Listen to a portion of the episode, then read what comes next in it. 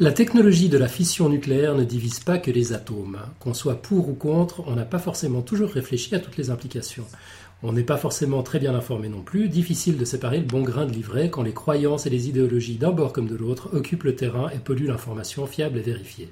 Ce soir, nous parlons nucléaire, plus précisément fission nucléaire, c'est-à-dire les centrales nucléaires, à ne pas confondre avec la fusion nucléaire, le phénomène qui se produit au cœur des étoiles, comme notre Soleil, et que nous cherchons à reproduire sur Terre, notamment avec le projet ITER que nous avions exploré il y a longtemps dans notre épisode quatorze sur la physique des plasmas. Sauf que, comment aborder un sujet aussi sérieux quand on n'y connaît rien et qu'on est en mode vacances ? Eh bien, nous avons beaucoup de chance d'avoir avec nous un auditeur très motivé qui s'est documenté sur la question et qui avait envie d'en parler. Nous sommes avec Yves, nous sommes le seize août deux mille deux, bien, de, deux mille douze. Bienvenue sur Podcast Science.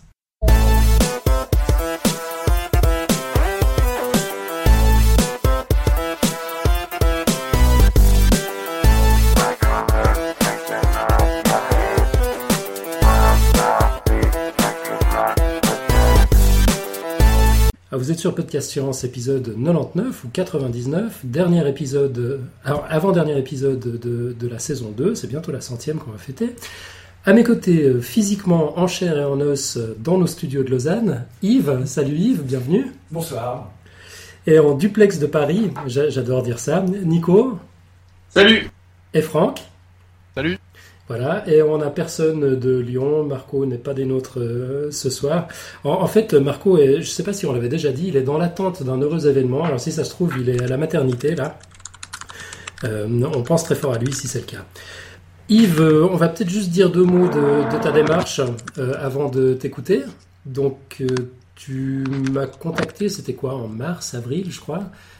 Fin avril. Voilà, fin avril, où tu avais très envie de nous proposer un, un dossier sur le, sur le nucléaire. Puisque ça n'avait pas encore été fait. Exactement. Je t'ai répondu avec une longue tartine. Je dis, ouais, mais attention, c'est pas si simple, il faut que ton dossier soit nickel, il faut, il, il faut qu'on se voit, tout ça. Enfin bref, tu t'es pas, tu t'es pas découragé. J'ai fait du mieux que j'ai pu. Tu as bossé comme un fou, et puis euh, bah, ce soir, tu, tu nous as préparé un magnifique dossier qu'on se réjouit beaucoup d'écouter. Euh... Oui, en espérant que ça tienne dans une fenêtre de temps raisonnable. Bah écoute, on, on va démarrer tout de suite, donc on va commencer avec un peu de théorie. Oui, tout à fait. Alors bon, juste une, euh, une petite introduction pour dire que le dossier va essentiellement euh, couvrir l'aspect historique de, du, du nucléaire civil, euh, comment ça a commencé, euh, pourquoi les accidents, enfin pourquoi non pas vraiment, mais euh, ce qui s'est passé pendant les accidents, et puis esquisser quelques futurs possibles. Alors effectivement, un peu de théorie pour commencer, euh, la, la fission nucléaire consiste à casser un noyau d'un élément lourd, les éléments chimiques euh, qui constituent la matière, les atomes.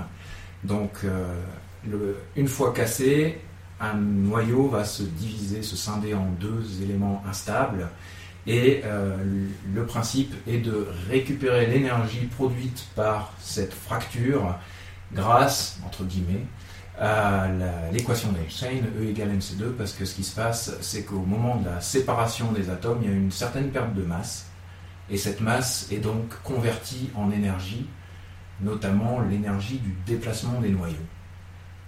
Et aussi, accessoirement, il y a l'éjection de deux composants qu'on appelle des neutrons. Alors oui, je pense qu'il va falloir re- repartir de la base. Un atome est, est composé d'un noyau et d'un nuage électronique, et au niveau du noyau, on a deux éléments, je ne vais pas dire élémentaires, mais plutôt intermédiaires, que sont le proton et le neutron, et, euh, et je vais m'arrêter là, parce que c'est très complexe, et ça suffira pour comprendre la suite. Donc, euh, lors de la fission, il y a un certain nombre de neutrons qui sont produits, en général entre deux et trois, Et euh, c'est important de le préciser parce que c'est eux qui vont entretenir la, la réaction en chaîne. Voilà. Le principe maintenant technologique, c'est que... Excuse-moi, le... Yves. Oui. Qu'est-ce que tu entends par euh, neutrons qui sont produits, en fait, c'est-à-dire qu'ils sont libérés du, du noyau ? C'est ça. Ils sont en pas fait... créés à partir du néant ? Non, ils sont éjectés. D'accord, ok. okay. Tout à fait. Euh, en même temps, il y a aussi des radiations qui sont émises. Et... Euh... Et c'est l'aspect dangereux, on va dire, de, de la fission nucléaire. Ensuite, autour de ce principe, on va construire une technologie, un réacteur, dont la fonction va être de convertir de récupérer l'énergie sous forme de chaleur de cette fission et ensuite de l'amener à une turbine pour produire de l'électricité. On peut faire énormément d'autres choses avec. Par exemple, il y a des alternatives pour produire de l'hydrogène ou d'autres pour euh, produire euh, de, bombes. des bombes. Oui, tout à fait. Et, euh, mais on va voir. Le... Donc, un réa... le... les deux tiers des réacteurs qui sont déployés sur la planète sont sur un même principe technologique. Et euh, dans, dans ce contexte-là, la chaleur au cœur du réacteur est aux alentours de trois cents degrés. Et cette énergie doit être transportée du cœur du réacteur vers l'extérieur par un canot porteur, en, en général liquide, mais ça peut être gazeux aussi. Un, euh, un canot porteur Un canot porteur, c'est un calorie, calorie porteur, donc c'est le transport de la chaleur. Ok, excellent. Euh, on utilise souvent de l'eau légère, dans certains cas de l'eau lourde. Donc l'eau lourde, c'est une variante de, de l'eau, l'eau H deux O, c'est-à-dire un atome d'oxygène et deux atomes d'hydrogène. L'hydrogène existe dans la nature sous trois formes qu'on appelle des isotopes. Donc l'isotope, c'est une variante de l'atome avec une composition du noyau différente. Très souvent, c'est le nombre, enfin essentiellement, c'est le nombre de neutrons qui change. L'hydrogène, dans l'état le plus euh, fréquent dans la nature, ne, con- ne contient qu'un seul proton au niveau de son noyau. Il existe des variantes où le noyau est constitué d'un proton et d'un neutron, ou d'un proton et de deux neutrons. Ce sont le deutérium avec un seul neutron et le tritium avec deux neutrons. Donc ce sont, ce sont les trois variantes de, des trois isotopes de l'hydrogène. L'eau lourde est en fait un D deux O, le D remplace le H et veut dire deutérium. Donc on a, on a un atome d'oxygène et deux atomes de deutérium, c'est-à-dire de l'hydrogène avec un proton et un neutron pour chaque noyau. Voilà, donc ça c'est l'eau lourde dont on entend beaucoup parler et euh, bah, je viens d'expliquer en quoi, en quoi elle est constituée et ce qui fait sa différence par rapport à ce Est-ce qu'on Est-ce qu'un euh, litre d'eau lourde, ça pèse donc beaucoup plus qu'un kilo alors ? Tout à fait. Oui. Bah, c'est pour ça qu'elle est lourde. c'est pour ça qu'elle est lourde. Et, euh... Tu sais combien ça pèse ? Non. Euh... Non, pas exactement. J'ai pas fait le. Non, j'ai pas fait le calcul. Je vais essayer de regarder ça. Je suis sûr que tu prends eau lourde sur Wikipédia et tu trouves tout de suite euh, sa... Sa... sa masse volumique. D'accord, je vais regarder. Merci. Et ensuite, c'est ce, ce caloporteur, quand il est liquide, au niveau de l'eau, on a soit la forme sous pression, pressurisée, soit forme bouillante, c'est-à-dire que sa température dépasse, euh, avoisine les, les cent degrés, et donc il y a formation de poche de gaz. Euh, il y a d'autres variantes de caloporteurs comme le sodium et les gaz, on, on verra ça un peu, plus, un peu plus loin. On a Nabla dans la chatroom d'ailleurs qui nous précise que Superphénix utilisait du sodium justement comme oui. caloporteur. Oui, mais ça n'est pas un... Ouais. Mais c'est, c'est une autre génération de réacteurs. Là, je... T'en parleras sans doute un peu plus J'en tard, j'imagine. Après, okay. Effectivement. Parfait. On va, on va. Euh, donc, sur le principe, là, là, je suis sur le réacteur à eau pressurisée qui constitue la majorité de ce qui est déployé dans la planète. Euh, et sur le principe de, de l'extraction de sa chaleur, donc au cœur du, du, du réacteur, on est autour de trois cents degrés. La chaleur est transportée par le caloporteur sur un circuit primaire. En général, l'eau légère sous pression est à cent cinquante-cinq bars. Dans ce circuit, ce qui explique le, les risques d'explosion. Et euh, la chaleur est échangée au, par un, vers un circuit secondaire qui est, entraîne les turbines et un alternateur. Yves vient de voir l'illustration de Nico sur le live. Voilà. Euh... Donc, ça entraîne la turbine. La turbine, c'est, euh, c'est on peut imaginer euh, la, la, la soufflante d'un moteur d'avion. C'est, euh, on a la vapeur d'eau qui passe à travers et qui va entraîner un axe. Cet axe est relié à un moteur inversé, un alternateur. Donc, la rotation de l'axe va, pro, va générer du courant derrière qui est injecté sur le réseau électrique. Euh, grosso modo, ce modèle le plus répandu a un rendement global environ de trente-trois pour cent. C'est-à-dire que la puissance électrique qui sort du, de, de l'alternateur correspond à trente-trois pour cent de l'énergie qui a été émise par la fission. Ok. Alors maintenant, pourquoi est-ce qu'on fait des réacteurs avec de l'uranium ? Ben, disons, l'uranium n'est pas vraiment un choix. Il s'agit en fait du seul élément qui est, à l'état naturel, fissible, euh, sous forme d'un isotope, qu'on appelle l'isotope deux cent trente-cinq. Alors, euh, j'ai déjà parlé d'isotope pour l'hydrogène. On identifie les isotopes en fonction de leur nombre de masse, c'est-à-dire en gros le nombre de protons ou neutrons qui constituent le noyau. Et euh, l'uranium est majoritairement disponible dans la nature sous forme de deux isotopes, le deux cent trente-huit qui lui est stable et le deux cent trente-cinq qui lui est fissible. Et c'est le seul élément isotope de la nature qui est naturellement fissible. Donc il suffit qu'un,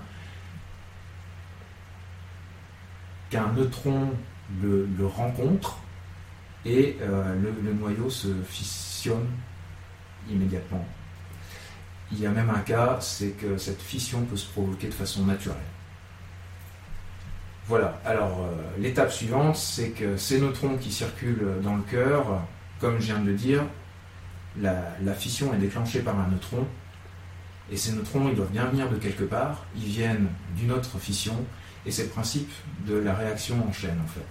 Chaque fission va générer deux ou trois neutrons, et ces neutrons vont être soit interceptés pour la chaleur, soit interceptés par un atome d'uranium qui lui va fissionner aussi, ou alors il peut être perdu et euh, soit intercepté par la gaine du combustible ou, ou le métal de la cuve. Donc toute cette euh, science, on va dire, les, les, les probabilités de, de production des neutrons, parce que évidemment tous les, les noyaux qui sont Les, les, les noyaux qui sont produits lors de la fission, ces deux noyaux, sont euh, tout le temps différents. C'est, c'est, c'est une statistique. Il n'y a, a pas deux éléments particuliers qui sortent à chaque fission. C'est, c'est, ce sont des moyennes, des éléments qui sortent, et le nombre de neutrons qui est produit est aussi statistique. Des fois c'est deux, des fois c'est trois. Et, euh, et toute cette science du, du calcul statistique et du fonctionnement interne d'un réacteur, ça s'appelle la neutronique. Je ne peux pas en dire plus sur le sujet. Je, je vous l'avoue. La neutronique, je note, c'est toujours bien placé dans une soirée. Voilà. Alors, à l'issue de tout ça, bah, les neutrons qui se promènent dans le cœur vont être interceptés par des noyaux euh, qui étaient initialement stables et qui deviennent instables, plus lourds. En étant instables, ils vont se désintégrer, donc ça va provoquer des, des radiations. J'en, j'en reparle juste après. Et, euh, et si on avait déjà des noyaux lourds, comme l'uranium deux cent trente-huit, qui fait partie du combustible, euh, on obtient des noyaux qu'on appelle des transuraniens. Alors, transuraniens, c'est parce qu'ils se trouvent plus loin dans le tableau périodique des éléments. Ils sont plus lourds que l'uranium, on les appelle les transuraniens. Et parmi ceux-ci, il y a le fameux plutonium deux cent trente-neuf, dont, dont on parle beaucoup pour, euh, pour, le, pour la bombe. Effectivement, et pour son aspect euh, dangereux. Et pour même... la DeLorean Vivante dans Retour à la Future aussi. Oui. Qui fonctionne au plutonium deux cent trente-neuf. Ben oui, oui, oui. Pardon, on continue. Ok, euh, ben, on, va, on va juste profiter de l'interruption. Il y a, on a la chance d'avoir Docteur Goulou dans la chatroom, on a, on a du beau monde ce soir, euh, qui apporte une précision. Il dit attention, subtilité de vocabulaire, le seul isotope fissile naturel est l'uranium deux cent trente-cinq, les autres étant produits artificiellement. A contrario, le terme de fissible renvoie à des isotopes susceptibles de fissionner uniquement sous l'effet d'un bombardement de neutrons rapide. Ça vient de, ça vient de Wikipédia.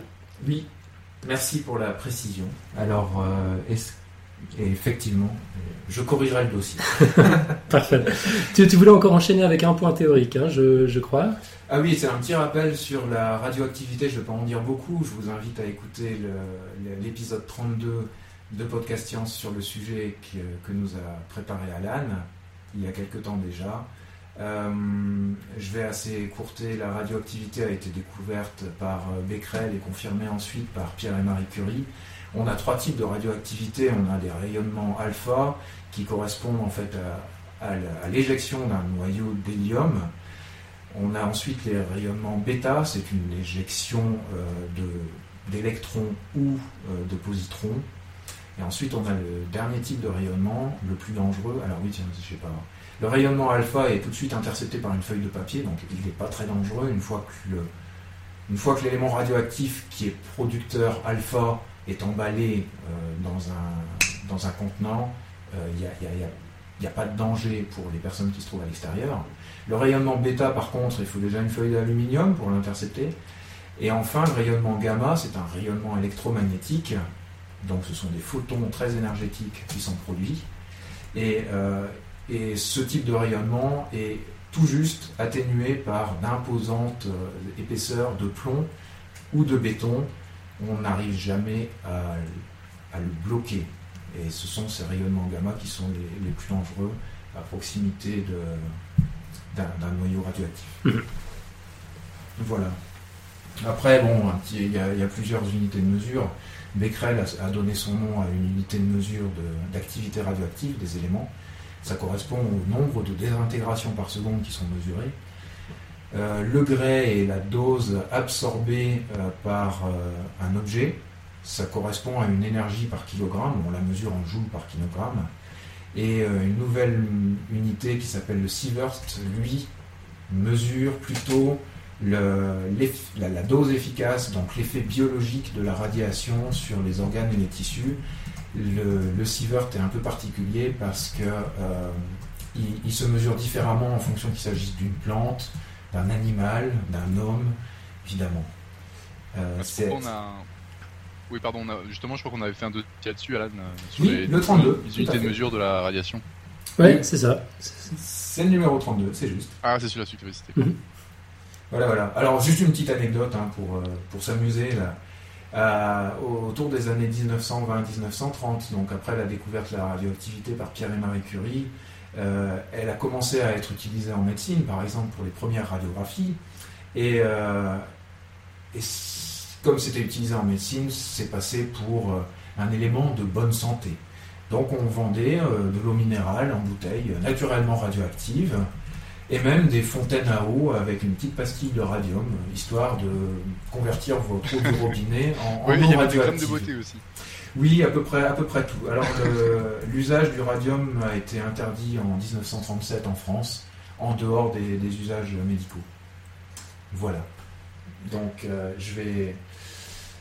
Je vais juste... Oui, alors là, actuellement, sur le live, vous voyez le, le symbole euh, qui a été standardisé euh, pour euh, le... L'aspect radiation, l'aspect radiation, euh, on va dire physique, c'est le logo euh, à, à trois sections jaune, orange qu'on voit. Euh, par contre, quand il y a un danger pour l'homme, on utilise ce, ce symbole rouge en, en triangle avec, euh, avec une flèche de sortie. On comprend bien. Et, et une tête de mort. C'est vrai que c'est très, c'est, c'est très évocateur. Mais la, la question qui se pose, c'est est-ce que dans dix mille ans, euh, des éventuels terriens euh, comprendraient encore ces symboles ? Ouais, alors ça c'est une question qui m'obsède. En, en fait, on sait que les, enfin, l'évolution naturelle des langues fait qu'elle euh, elle change de dix pour cent tous les cent ans, sauf erreur. Hein. Voilà. Quelque chose comme ça. Donc après mille ans, on, on reconnaît déjà plus la langue. C'est, c'est vrai que le français, il y a mille ans, c'est, c'est, c'est, c'est pas le français d'aujourd'hui. Enfin, c'était même pas du français. Alors dix mille ans, je, j'ose pas imaginer. C'est vrai qu'il faut des, ouais, il faut une symbolique. Il y a, il y a, il y a un devoir de mémoire qui, qui sera, qui, qui devra être instauré pour euh, qu'on prenne soin de notre stock de déchets nucléaires radioactifs. Ok, je suppose qu'on va, on va y revenir. Donc là, c'était. Ouais. Ton, ton introduction théorique, tu vas nous parler un peu... Des premiers pas, d'historique. Okay. Alors, euh, bon, bah, la radioactivité était déjà connue depuis une paire d'années, et puis, euh, bon, bah, c'est la guerre, hein, on est aux alentours de trente-neuf quarante, hein, bien sûr, et euh, bah, il... depuis l'équation d'Einstein euh, et la découverte de la radioactivité, il était... tout le monde était convaincu qu'on arriverait bien à faire une bombe avec cette énergie. Et, euh, et bah, des rumeurs disant que euh, le régime d'Hitler allait la construire avant, avant nous, entre guillemets, les Occidentaux, euh, les États-Unis en premier lieu. Euh, les États-Unis se sont donc lancés dans la course, même si en face, la course n'était pas vraiment démarrée. Euh, et en dix-neuf cent quarante-deux, donc c'est le physicien euh, Enrico Fermi à l'université de Chicago qui commence à faire la première fission contrôlée dans un, dans un réacteur expérimental. L'objectif évidemment de ce réacteur n'était pas de produire de l'électricité, mais de convertir le, l'uranium naturel en plutonium. Et euh, j'avoue que je comprends mal pourquoi, parce que l'uranium aurait bien pu suffire. Mais, euh, mais évidemment, comme on veut toujours faire exploser plus, voire même juste un peu plus, on s'est dit l'uranium est un petit peu plus énergétique, enfin la fission du plutonium est un peu plus énergétique que la fission de l'uranium, alors il faut faire une bombe au plutonium, on y va. Bien. Alors en dix-neuf cent quarante-deux, dans le contexte du projet, euh, à, à côté du projet Manhattan, il y a aussi euh, Alvin Weinberg qui propose un dispositif à hausse sous pression pour produire de l'électricité. Donc les physiciens se sont bien rendus compte qu'il y aurait un usage plus pacifique de cette énergie.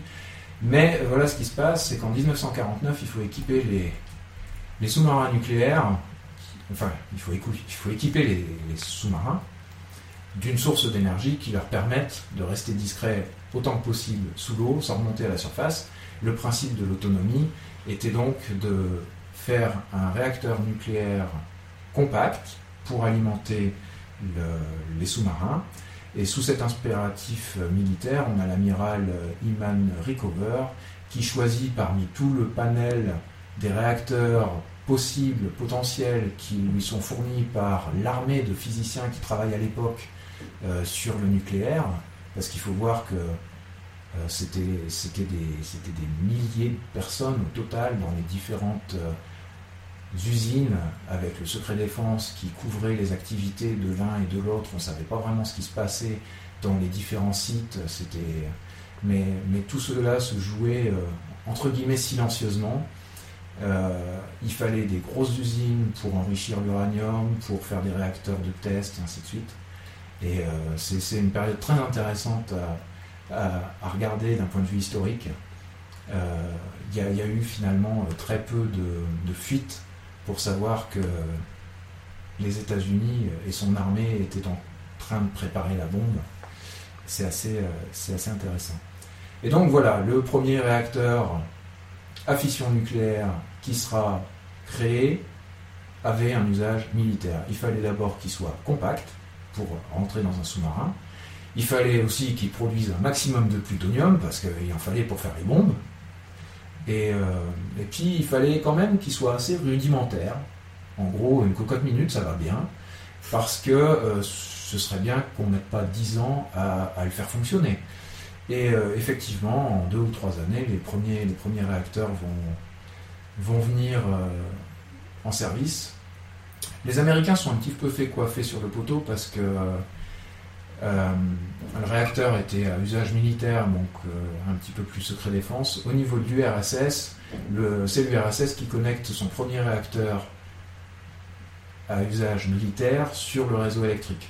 Très petite puissance, cinq mégawatts par rapport à ce qu'on fait maintenant, bien sûr, en dix-neuf cent cinquante-quatre. Et en dix-neuf cent cinquante-sept, c'est les États-Unis qui connectent le premier réacteur conçu à usage civil, qui s'appelle Shippingport, de soixante mégawatts, donc déjà un peu plus costaud, euh, à Pittsburgh. Voilà.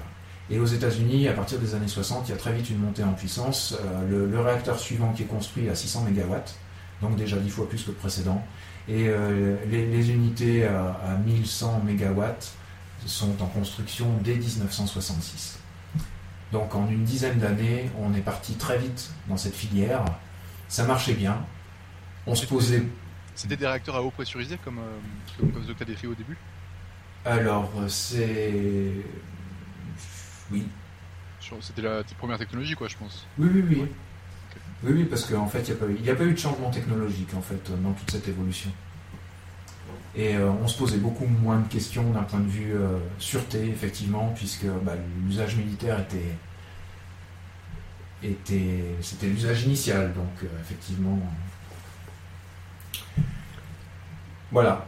Donc après, après une dizaine d'années de production avec ce type de réacteur, bah, le déploiement industriel était en marche et il s'agissait maintenant de faire des réacteurs de série, euh, même d'en faire de l'argent.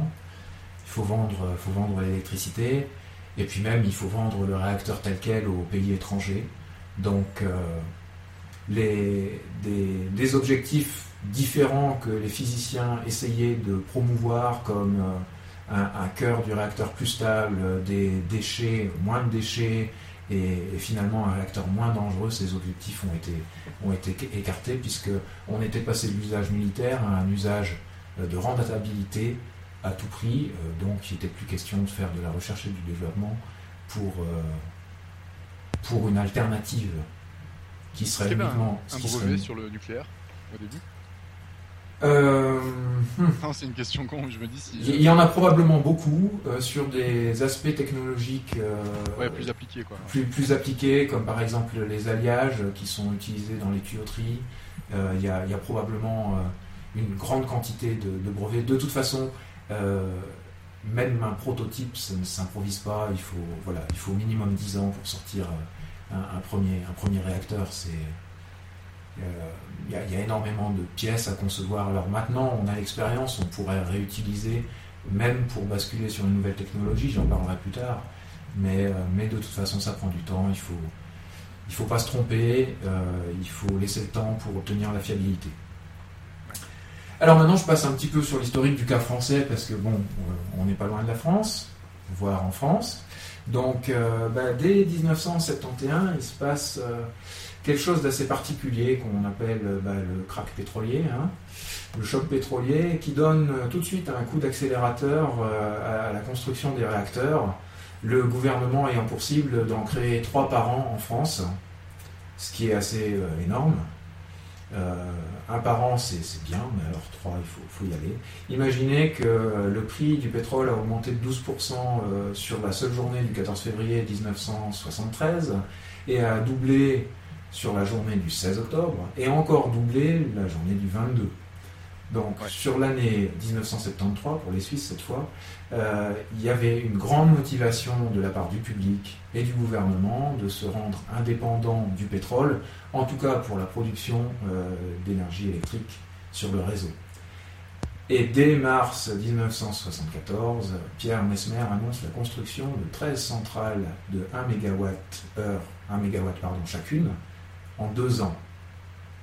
Donc, ça veut dire... Donc la technologie, on, il la possédait déjà euh, en France et en Suisse ? Alors, pour... Non. Euh, je n'ai pas le cas suisse exactement en tête. En tout cas, pour le cas français, les réacteurs sont sous licence euh, Westinghouse. Je suis peut-être en train de dire de bêtises. Je l'ai bah, pas c'est noté. Des réacteurs américains, quoi, en fait. C'est les réacteurs américains qui ont été revendus. Les Français ont acquis le, la compétence de, d'exploitation.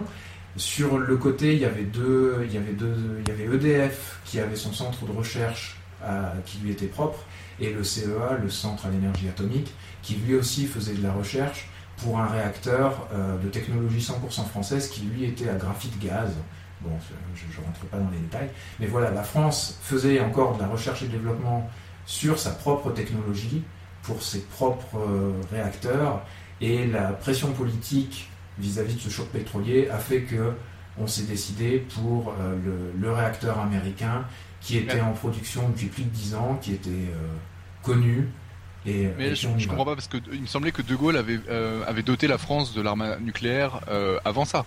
Oui, mais l'arme la, oui, oui, la, la, bombe, la bombe, la bombe est beaucoup plus facile à produire. Mais voilà. Donc on avait la technologie pour, pour produire des, des armes nucléaires, mais pas pour euh, produire des réacteurs civils, enfin à l'énergie ouais. électrique. Oui, oui, oui, c'est ça. C'est, euh, le, le but n'est pas du tout le même. Euh, je veux dire, euh, la, le principe de la bombe, c'est de sortir toute l'énergie de fission de l'ensemble du matériau oui. que constitue la bombe sur une fraction de seconde. Bien sûr, bien sûr. Donc, euh, je vais... C'est précisément ce qu'on cherche à éviter avec les centrales nucléaires. Voilà, mais, euh, mais voilà, c'est de la fission contrôlée. C'est, euh, il s'agit... Euh, tout... tout Tout le combustible qu'on met pour cinq ans dans le réacteur, parce que c'est comme ça que ça se passe, euh, normalement c'est tous les quatre ans, euh, on met plusieurs tonnes de combustible dans le réacteur et puis on contrôle la réaction en chaîne pour sortir l'énergie de façon continue pendant ces cinq années. Ok, on D'accord. a juste un petit commentaire de la chatroom, mais il y a une erreur qui s'est glissée, je crois, dans, dans ce que tu as dit. Tu as parlé de un mégawatt. Où ça ? Ah bah non, c'est mille. Hein. Voilà. mille cent. On a une chatroom formidable.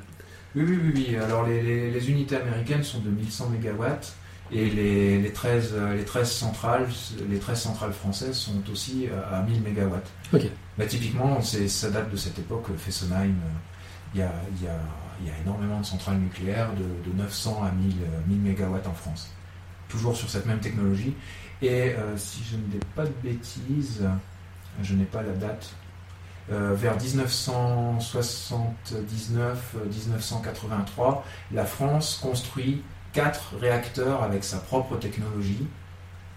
Ah ok, donc euh, six ans après quoi. Voilà, il a fallu le temps, de, donc c'est les réacteurs de type N quatre, euh, qui sont autour de mille cent, euh, mille cent mégawatts aussi, et, euh, mais uniquement quatre, parce que déjà le, le parc nucléaire français était déjà en surcapacité.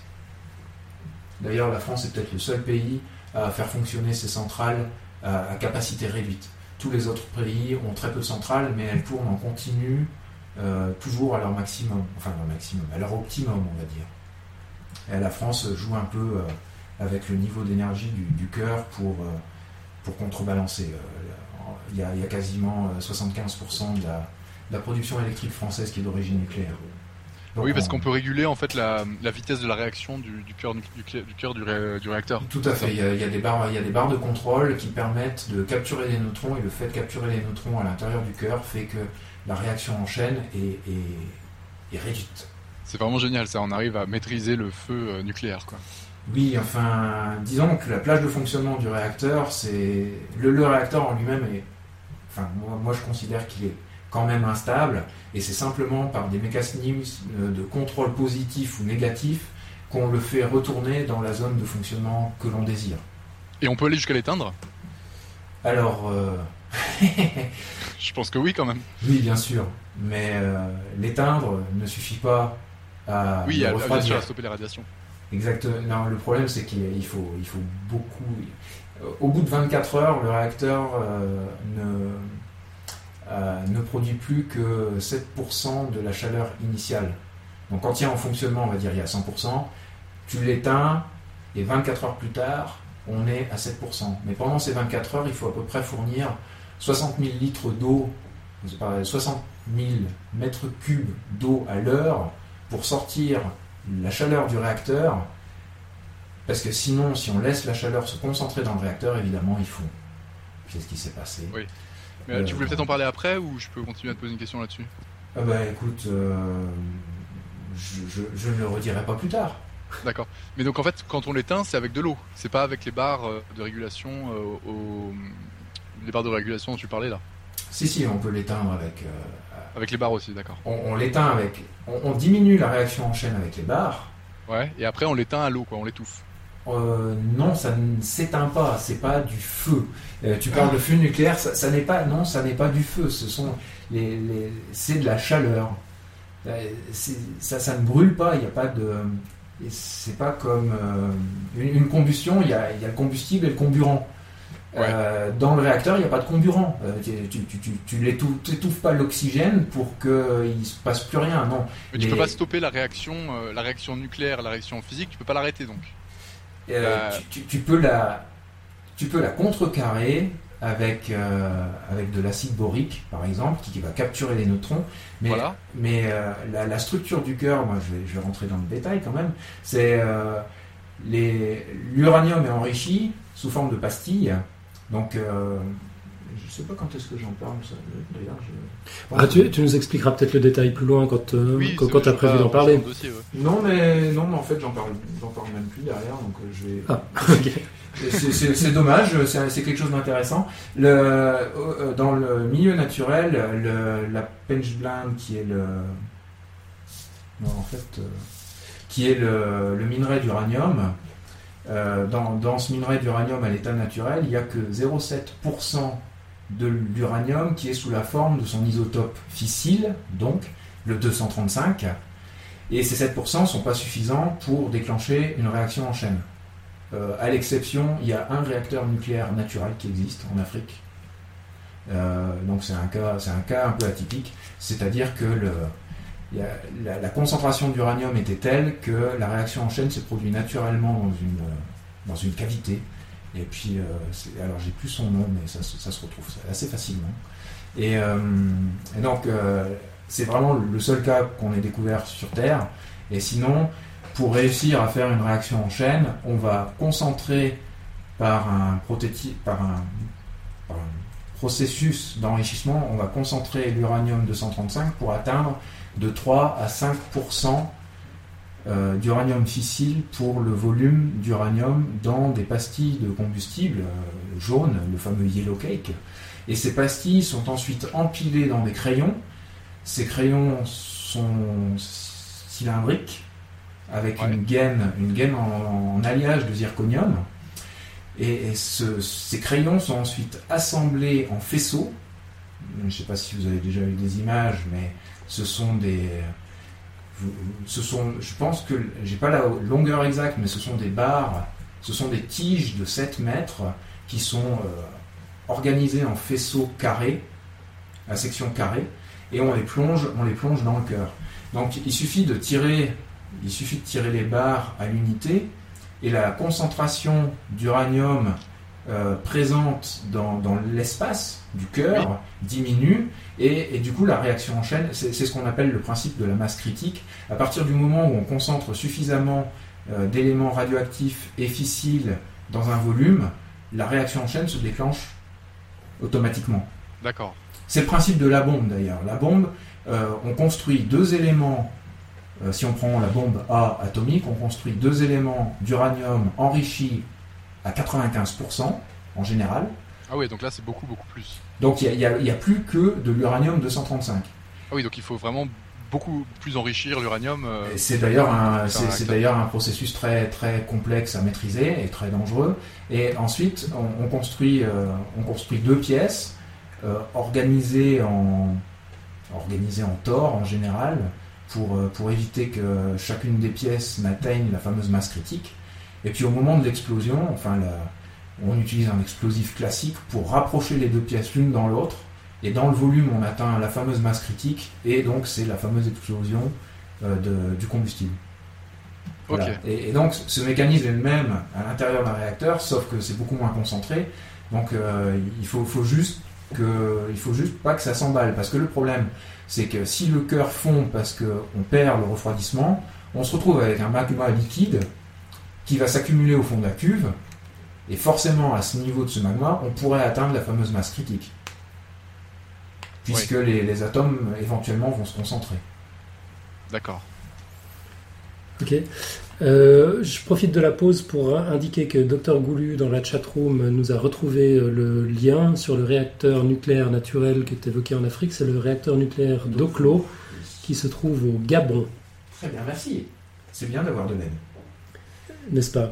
Et puis il nous dit encore que la Terre entière est un réacteur naturel à l'uranium et thorium aussi. Il est vrai, puisque c'est ce qui entretient la température interne du manteau et le fait qu'on garde un noyau liquide, un manteau et une tectonique des plaques. C'est effectivement la, la source de chaleur naturelle du noyau vient de, de réactions nucléaires. Ok, mais là on s'égare. On, oui, on, tout on à va fait. Alors, je, sur reprends, le je reprends sur le nucléaire civil, le cas français. Donc la France est quand même le premier pays à avoir industrialisé le processus. Et donc, euh, bah, construire treize réacteurs en deux ans, euh, on ne va pas s'amuser à faire des différents. Donc c'est vraiment de la grande série. Ils sont tous identiques. Ça a été un coup de poker des ingénieurs. Ça oui, parce assuré... que si ça marche pas, ils sont coincés avec leurs treize réacteurs. Exactement. Si tu as une tarte de conception, tu as tout, tout le parc qui doit être revu, et ça peut coûter très cher. D'accord. Euh, c'était quand même des gens très intelligents. C'est les mines, c'est des ingénieurs qui sortaient des mines ou de Polytechnique et qui avaient été spécialisés dans la formation sur le nucléaire. Euh, ils étaient... Euh, plus d'un millier, donc faut pas s'inquiéter. C'est... Pas les mines d'uranium, hein. Non. Désolé. Les... désolé. Merci. Donc, euh, une sorte de coup de poker, puisque ça, non seulement ça a assuré une très grande rentabilité, puisque les réacteurs étant en série, une fois qu'on avait produit une cuve, on savait en produire dix. Une fois qu'on avait produit des tuyaux, on pouvait en faire des kilomètres. Et, euh, et ça a amélioré aussi la gestion du risque. Si on détecte un risque euh, au niveau d'une centrale, la correction de ce risque est la même partout, c'est plus économique. Voilà. A contrario, on remarquera que sur euh, la cinquantaine de réacteurs aux États-Unis, je dis cinquantaine parce que je ne suis pas exactement sûr, euh, il n'y a pas deux réacteurs qui sont identiques aux États-Unis. Dans tous les détails, ils ne sont pas identiques. Il y a toujours quelque chose qui change. Voilà. Et euh, juste pour dire, en France, bah, en deux mille six, la France a atteint son pic de production de, d'énergie nucléaire à quatre cent cinquante térawatts sur l'année. Terawatt. Donc un terawatt, c'est mille gigawatts. Alors, terawattheure, ouais, c'est un gigawattheure. Ouais. Donc ça fait à peu près euh, mille réacteurs euh, Non, parce que c'est... Ah non, non, non, alors c'est, c'est le, la puissance du réacteur est en mégawatts. L'énergie produite est en mégawattheure. Ah oui, donc on, a, on est vachement...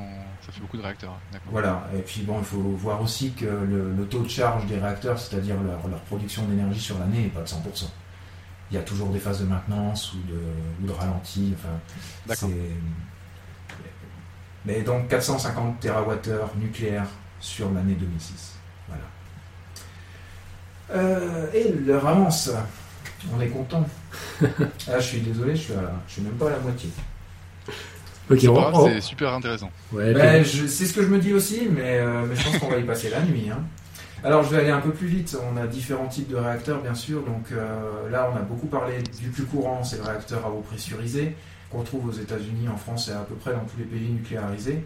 Euh, le réacteur à eau bouillante, euh, on le trouve aussi pas mal euh, en U R S S, au Japon. C'est, c'est le modèle de Fukushima. Euh, j'ai déjà parlé du refroidissement. Euh, on installe les centrales à proximité de la mer pour utiliser l'eau de mer pour refroidir, ou de rivière. Le, c'est, c'est le plus important.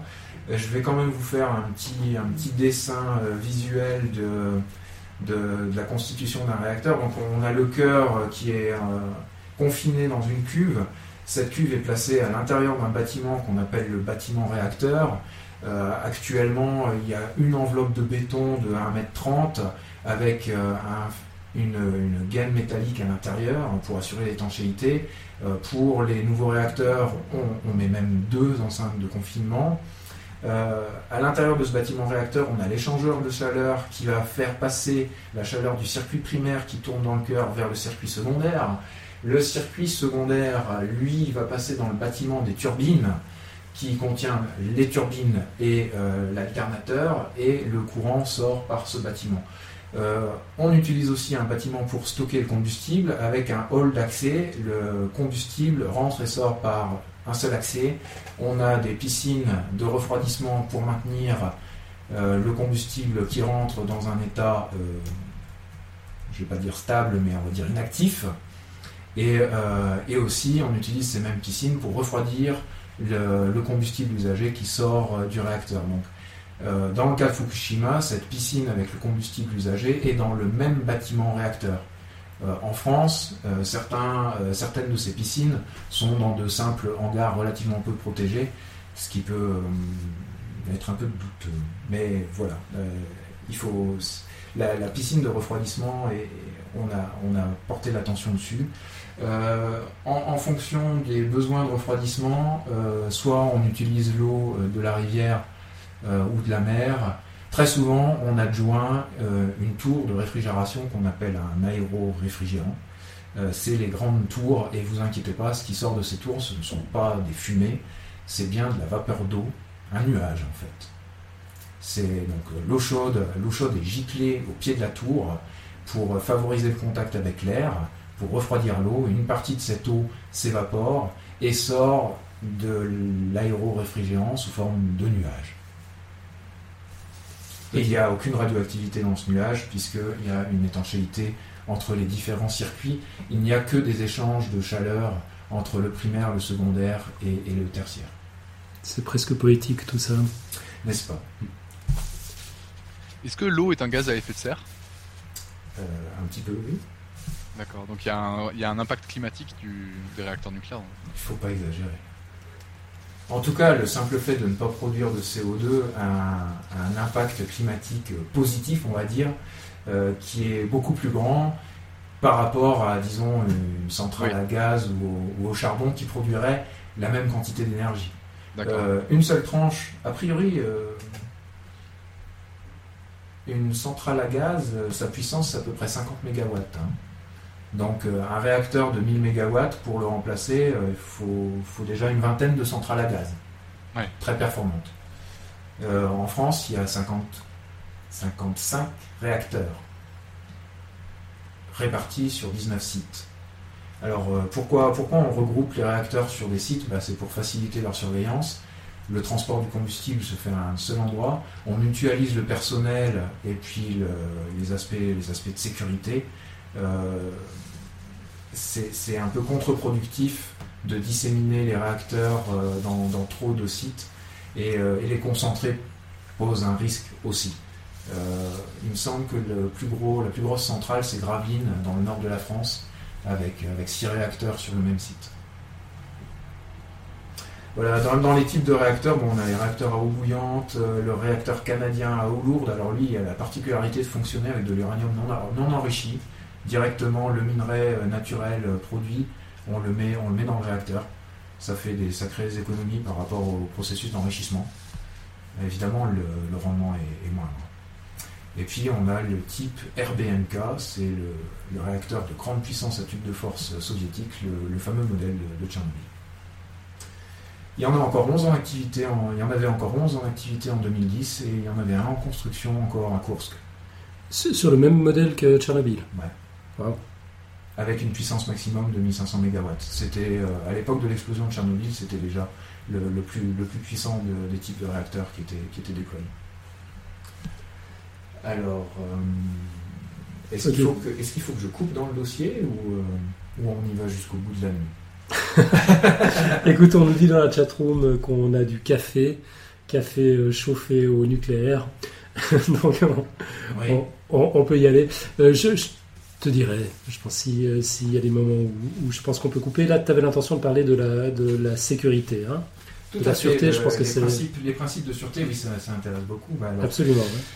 Alors, dans le domaine de l'industrie électronucléaire, les objectifs de sûreté sont évidemment de garantir le, le, au maximum que le réacteur reste dans son domaine de fonctionnement quand il est en fonctionnement, qu'il ne sorte pas de ce domaine, que s'il devait sortir de ce domaine de fonctionnement, que ce soit à la baisse ou à la hausse, il n'y ait pas... en termes d'énergie hein, produite ou de chaleur, il n'y ait pas de conséquences inacceptables par rapport au personnel, au, au site lui-même, au, au bâtiment et puis à la population. Et il faut absolument éviter euh, le, la dissémination de la radioactivité à l'extérieur du bâtiment réacteur, d'où tous les enceintes de confinement, enfin le, le principe de confinement avec trois barrières de sécurité. La première barrière, c'est la cuve autour du cœur. Alors non, pardon, la première barrière, ce sont, c'est l'alliage en, en zirconium qui, qui contient les, les pastilles d'uranium. C'est, c'est, lui déjà va contenir la radioactivité euh, au niveau de, des pastilles solides à l'intérieur du, du crayon, dans, dans le faisceau de, du combustible. Ensuite, la deuxième, c'est la cuve, et la troisième, c'est l'enceinte de confinement du bâtiment réacteur. Alors, le... Évidemment, on cherche à assurer le maximum de sûreté à tous les niveaux, depuis la conception, la validation de la construction, euh, les défenses redondantes. Il, fa- il faut absolument qu'on on assure le maintien de la température du cœur pour éviter le risque de fusion qui paraissait absolument euh, impossible à l'époque de Three Mile Island. Donc, pour ceux qui ne connaîtraient pas, c'est un... C'est un réacteur aux États-Unis, c'est le premier dont il y a eu fusion du cœur, et euh, ça n'a pas eu de conséquences, parce que euh, le cœur fondu est resté à l'intérieur de la cuve, il n'a même pas percé la cuve, il est resté en suspension. Et euh, de ce que j'ai pu lire, même les spécialistes ne se l'expliquent pas. Voilà. Donc euh, la fusion du réacteur atteint à peu près deux mille trois cents degrés. Donc à cette température, ça, ça, ça ressemble plus à rien, c'est un magma, c'est comme de la lave. Ça coule, ça traverse tout, que ce soit euh, la cuve, d'abord, quelle que soit son épaisseur, puis d'ailleurs la faire trop épaisse, ça, ça, coûte, ça coûterait trop. Et puis, euh, on estime qu'il faut une, une bonne épaisseur de quatre mètres de béton sous, sous la cuve pour récupérer ce magma, éventuellement. Voilà. Euh...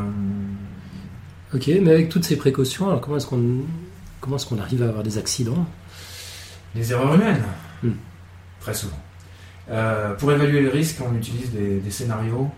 Et, euh, et puis ces scénarios, ce, ce sont des études probabilistiques de sécurité. Évidemment, on ne va pas faire fondre un réacteur juste pour le plaisir ou pour l'étude.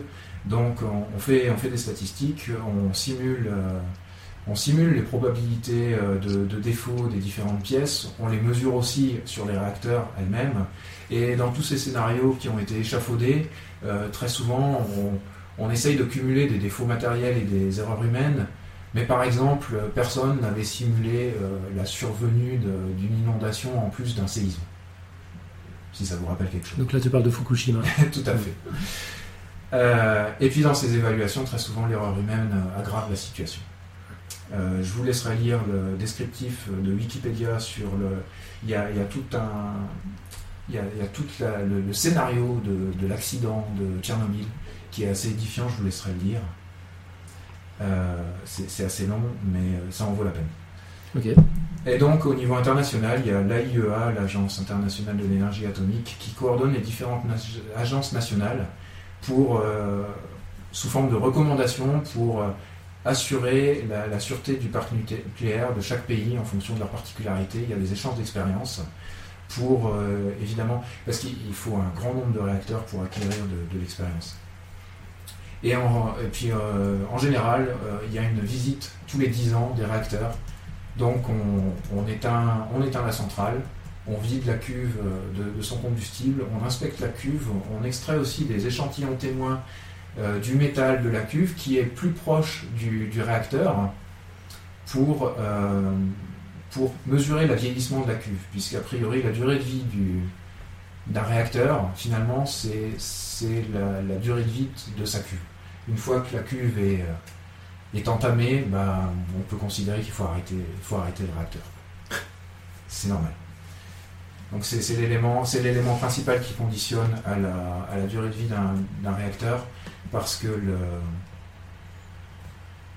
parce, ça coûterait trop cher à remplacer. Mmh. Il y a, il y a d'autres éléments comme les tuyauteries, mais après ça, ça dépend du niveau de défaut qu'on, qu'on détecte. Alors, pour classifier les accidents, il y a une agence internationale, euh, bah, toujours la I E A, qui a défini une échelle internationale des événements nucléaires qui s'appelle l'I N E S, E N E S en anglais, qui a été définie en dix-neuf cent quatre-vingt-dix suite à Three Mile Island et Tchernobyl. Et euh, sur cette échelle qui euh, compte sept niveaux et qui n'est pas plafonnée, c'est-à-dire que euh, c'est, tout, chaque niveau correspond à une multiplication par dix de, des dégâts. Euh, on a beaucoup d'incidents euh, de niveau zéro euh, sans conséquence, beaucoup d'incidents de niveau un euh, avec très peu de conséquences. Euh, la fusion du cœur de Three Mile Island en dix-neuf cent soixante-dix-neuf est classée niveau cinq. Les catastrophes de Tchernobyl et de Fukushima Daiichi sont niveau sept. Ok, et je découvre dans la chatroom, ça c'est une intervention de docteur Goulou qui nous dit qu'en en dix-neuf cent soixante-neuf, en Suisse, à Lucens, on a eu un incident de niveau quatre. C'est, c'est juste, oui. Je ne savais même pas qu'il y avait une centrale nucléaire à Lucens. C'était un... tous les jours. Oui, oui, c'était dans une caverne. Ça a été installé dans une caverne. Je me demande si c'était pas un réacteur expérimental. Ok. Je suis pas tout à fait sûr. D'accord. Bon, on mettra le lien Wikipédia dans, dans Alors, les notes de l'émission. La, le volume d'informations sur le nucléaire sur Wikipédia, en tout cas la version française, est juste impressionnante. Mmh. Entre tout ce qui a été fourni probablement par E D F et, euh, et euh, différents ingénieurs qui travaillent dans le, dans le secteur, c'est...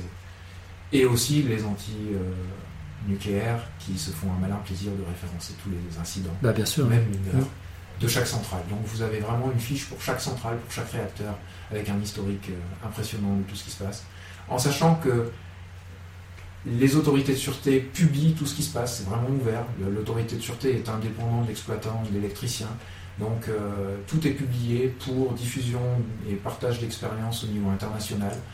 Euh, c'est énormément de documentation et de, et de documents, et c'est très technique, donc effectivement pour en sortir euh, une information, on va dire, journalistique et accessible mmh. au grand public, ça, ça demande beaucoup c'est de travail. Ouais. Et, euh, et finalement le Wikipédia version française est déjà un, un, très, bon, un très bon support pour, pour faire le dossier que, que je suis en train de vous présenter et qui commence à tirer sur la longueur. Ok, donc on va parler des accidents. Alors le, bah, le premier, euh, moi, moi je... Three Mile Island, je laisse de côté, l'essentiel c'est Tchernobyl, qui euh, le vingt-six avril dix-neuf cent quatre-vingt-six, c'est le réacteur numéro quatre de la centrale qui porte le nom de Lénine, surchauffe à plus de cent fois sa puissance normale. On obtient une première explosion de vapeur qui soulève le couvercle de béton de mille deux cents tonnes à quinze mètres de haut. Oh.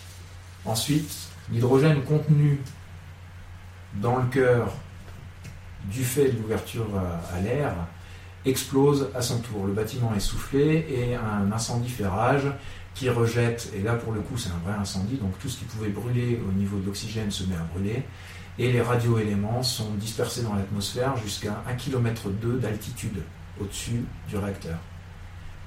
Les rejets cesseront le six mai, c'est-à-dire avril, mai, euh, je suis plus fort ouais, pour faire des additions, une douzaine, une douzaine de jours plus tard. Okay. Et vingt-six ans après la catastrophe, le, le sarcophage qui a été construit autour présente de grosses fissures, et on vient de commencer, il y a quelques mois, le nouveau sarcophage en poutrelle métallique qui est assemblé à une centaine de mètres du réacteur et glissé sur des rails pour venir coiffer euh, l'entier, l'entier du bâtiment. Son prix est estimé à un virgule cinq milliard d'euros. Il est en cours d'assemblage et l'emballage est prévu pour deux mille quinze avec une garantie d'un siècle. Évidemment, les projets de démantèlement sont dans les cartons, non seulement parce que ça pourrait euh, faciliter le démantèlement de, d'autres réacteurs qui n'ont pas explosé, Euh, mais la complexité de la tâche et la toxicité du site fait que les, les moyens et, et les outils nécessaires sont juste hors normes. Mais les projets, on peut découvrir des projets de, de ponts roulants avec des bras articulés, euh, entièrement automatisés, pour aller extraire les éléments, les séparer, les trier, les recycler et, et tout démonter. Mmh. Est-ce que ça se fera un jour ? L'avenir nous le dira. Ensuite, à Fukushima, l'improbable se produit. On n'imaginait pas que derrière un séisme, il pouvait encore arriver une inondation. Et... Excuse-moi Yves, le, le démantèlement et, le, et le, la, la mise en place du sarcophage à Tchernobyl, c'était financé par qui ? C'est, Je n'en ai c'est, aucune idée. C'est payé par euh, la Russie, par, euh, c'est en Ukraine maintenant ? Je n'en sais rien. Mais j'imagine que tout le monde participe, ne serait-ce que pour euh, apaiser l'opinion publique. D'accord. Sur le sujet. Ça se comprend, mais, ouais. Oui, alors euh, j'avoue que je n'ai pas l'information. Ok, on va voir si tu la trouves, si, si on la trouve pendant que... D'accord, oui. Pendant que tu nous présentes la suite du dossier. Alors à Fukushima, le onze mars deux mille onze, très proche de chez nous, de, de, oui, d'un point de vue temporel, oui. euh, donc il y a un an et demi, le Japon subit le plus violent séisme qui est connu à ce jour, Euh, d'échelle neuf sur l'échelle de Richter, hein, niveau neuf sur l'échelle de Richter. Les, les trois réacteurs en fonctionnement à ce moment, les réacteurs numéro un, deux et trois de la centrale, sont automatiquement stoppés par les mécanismes de sûreté et euh, les pompes de refroidissement continuent d'être alimentées par les génératrices diesel de secours qui se trouvent à l'extérieur des bâtiments. Procédure normale, en cas de séisme, il n'y a pas de souci. trente minutes plus tard, ces génératrices diesel sont emportées par le tsunami. Ah ouais. On perd tout le refroidissement. Et c'est là que la réaction en chaîne, enfin la, la chaleur se concentre à l'intérieur du cœur et on obtient à peu près le même scénario qu'à Tchernobyl, sauf que les protections qui ont été faites depuis Tchernobyl ont limité un tant soit peu les, les dégâts. Alors euh... là-dessus, Yves, il n'y avait pas des études récentes qui avaient montré que déjà le séisme avait en fait détruit les pompes, que c'est pas le tsunami qui a qui a vraiment cassé tout ça ? Euh... Peut-être, je ne sais pas. D'accord, c'est à vérifier quoi. Mais normalement, tout ce qui est tout ce qui est pompe et tuyauterie sont redondantes. D'accord. Alors, je ne sais pas si c'est le cas dans Fukushima, mais en tout cas c'est le cas dans l'E P R. Ok. Alors voilà, bon, là, ce qui se passe, c'est que une fois que le réacteur augmente en température, il y a une production d'hydrogène qui s'accumule dans le bâtiment. Euh, le réacteur fond, le L'hydrogène s'accumule et puis forcément il va se produire une explosion qui souffle l'entier du bâtiment euh, du réacteur numéro un. Et, euh, et là, il y a une production euh, de, d'éléments radioactifs dans, dans l'atmosphère. Euh, les jours suivants, ce sont les réacteurs deux et trois qui se mettent à fondre à leur tour par manque de refroidissement. Et le bâtiment quatre explose, pour l'instant sans cause déterminée. Euh, il pourrait s'agir de... d'un échange d'hydrogène entre les bâtiments par des canalisations qui a fait que l'accumulation d'hydrogène dans le bâtiment quatre a provoqué son explosion aussi. Et c'est la preuve que même à l'arrêt, puisque les réacteurs étaient en arrêt, ils restent dangereux. Comme je vous l'ai dit, il faut vingt-quatre heures pour qu'ils atteignent un niveau de, de, de fonctionnement qui correspond à sept pour cent de l'initial. Et pendant ces vingt-quatre premières heures, il faut absolument maintenir le, le refroidissement, sinon il y a toutes les chances que le, que le cœur fonde. Voilà. Euh, en juin deux mille onze, on commence la décontamination de l'eau qui a été utilisée pour refroidir ou pour maintenir le refroidissement. Bah, refroidissement d'urgence, hein, comme on a pu, vous les avez vus, les lances à eau des, des, des sapeurs-pompiers. Euh, c'est, on a balancé tout ce qu'on pouvait trouver comme flotte pour refroidir le, le cœur. Les, les cœurs qui étaient explosés en tout cas, et les piscines, les piscines de combustible aussi, qui étaient euh, du fait de l'explosion du réacteur qui était à l'air libre. Et finalement le plus dangereux, c'est probablement euh, le combustible usagé qui se trouve dans ces piscines, euh, à un niveau de dangerosité beaucoup plus que le, que le réacteur lui-même. Euh, en octobre deux mille onze, l'enceinte, une, une enceinte légère est construite autour du réacteur numéro un pour limiter les rejets. Et le seize décembre deux mille onze, on considère l'arrêt de l'état froid des trois réacteurs, euh, c'est-à-dire trente-sept degrés pour le réacteur numéro un et soixante-neuf degrés pour les réacteurs deux et trois. Donc a priori, les réacteurs sont considérés comme maintenus dans un niveau de stabilité raisonnable. S'il devait y avoir un nouveau séisme, ou je ne sais quoi, qui interrompt euh, le, le refroidissement, c'est reparti pour une nouvelle fusion.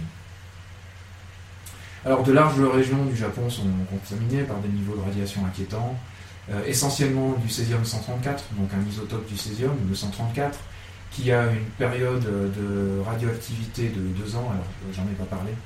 Euh, la radioactivité, euh, la dangerosité de la, radio, de la radioactivité se mesure suivant deux principes. Le rayonnement émis, donc alpha, bêta, gamma, mais aussi le, pendant combien de temps ce rayonnement est maintenu.